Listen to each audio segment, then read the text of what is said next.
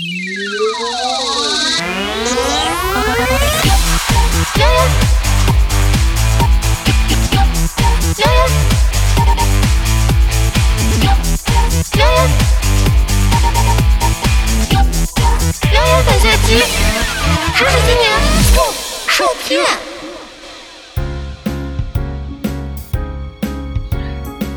知道大家有没有听过这么一个说法？人在二十二岁的时候呢，智力就达到了顶峰；到了二十七岁啊，就开始变笨了。这个说法中呢，还提到了它的来源。弗吉尼亚大学的科研人员花了七年的时间，对两千名十八至六十岁之间的男性和女性进行了测试，结果表明啊，人的智力在二十二岁的时候达到了顶峰。果然，二十二岁的我们都是被选召的孩子呀。而仅在五年之后，二十七岁就开始变笨。在十二项测试中啊，记忆力、逻辑推理、反应能力、空间想象力等测试，其中有九项获得最高分的调查对象平均年龄是二十二岁。听起来实验似乎也没有什么问题，说法呢好像也都对。可是我们的智力高峰水平真的只有短短五年吗？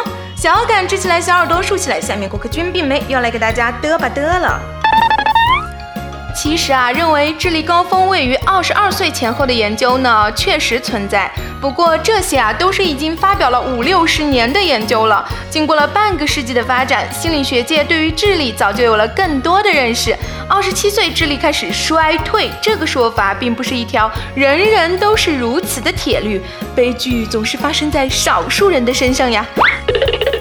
说起智力啊，它可以被定义为一种普世的心智能力。虽然我们不能直接去测量它，但是许多心理学家都发明出了自己的方式，从不同的侧重点出发去间接测量。比如心理学家特曼修丁的斯坦福比奈测试题，测试的是一个人心智年龄除以实际年龄的智力商数，简称为 T 分数。另外一种维克斯勒的维氏智力量表呢，则是测出了一个人在同年龄中心智能力的排名。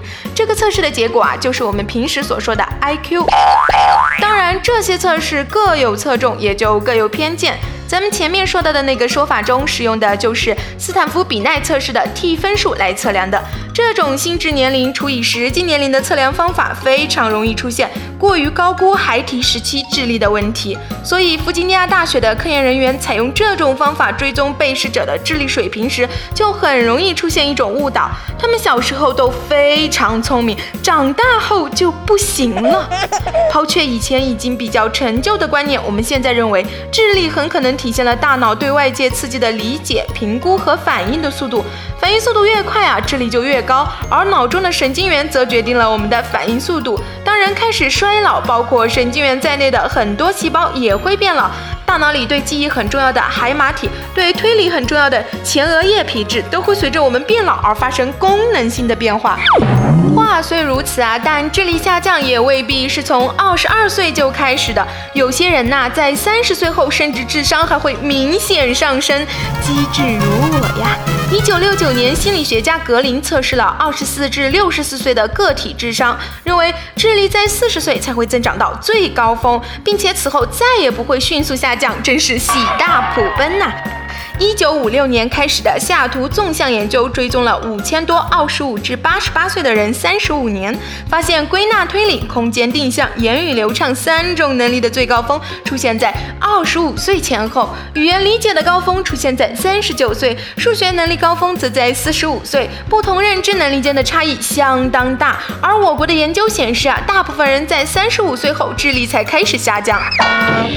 除了以上这些考量单一维度的智力，很多研究者还认为智力啊可以分为两种类型。一个人的归纳推理能力可以被称为流体智力，一个人的知识基础则被称为晶体智力。一九七零年，心理学家布拉姆、贾维克等人发现，七十三岁后流体智力才明显快速减退，而对于语言知识这类晶体智力啊，甚至到八十五岁都不会减退哦。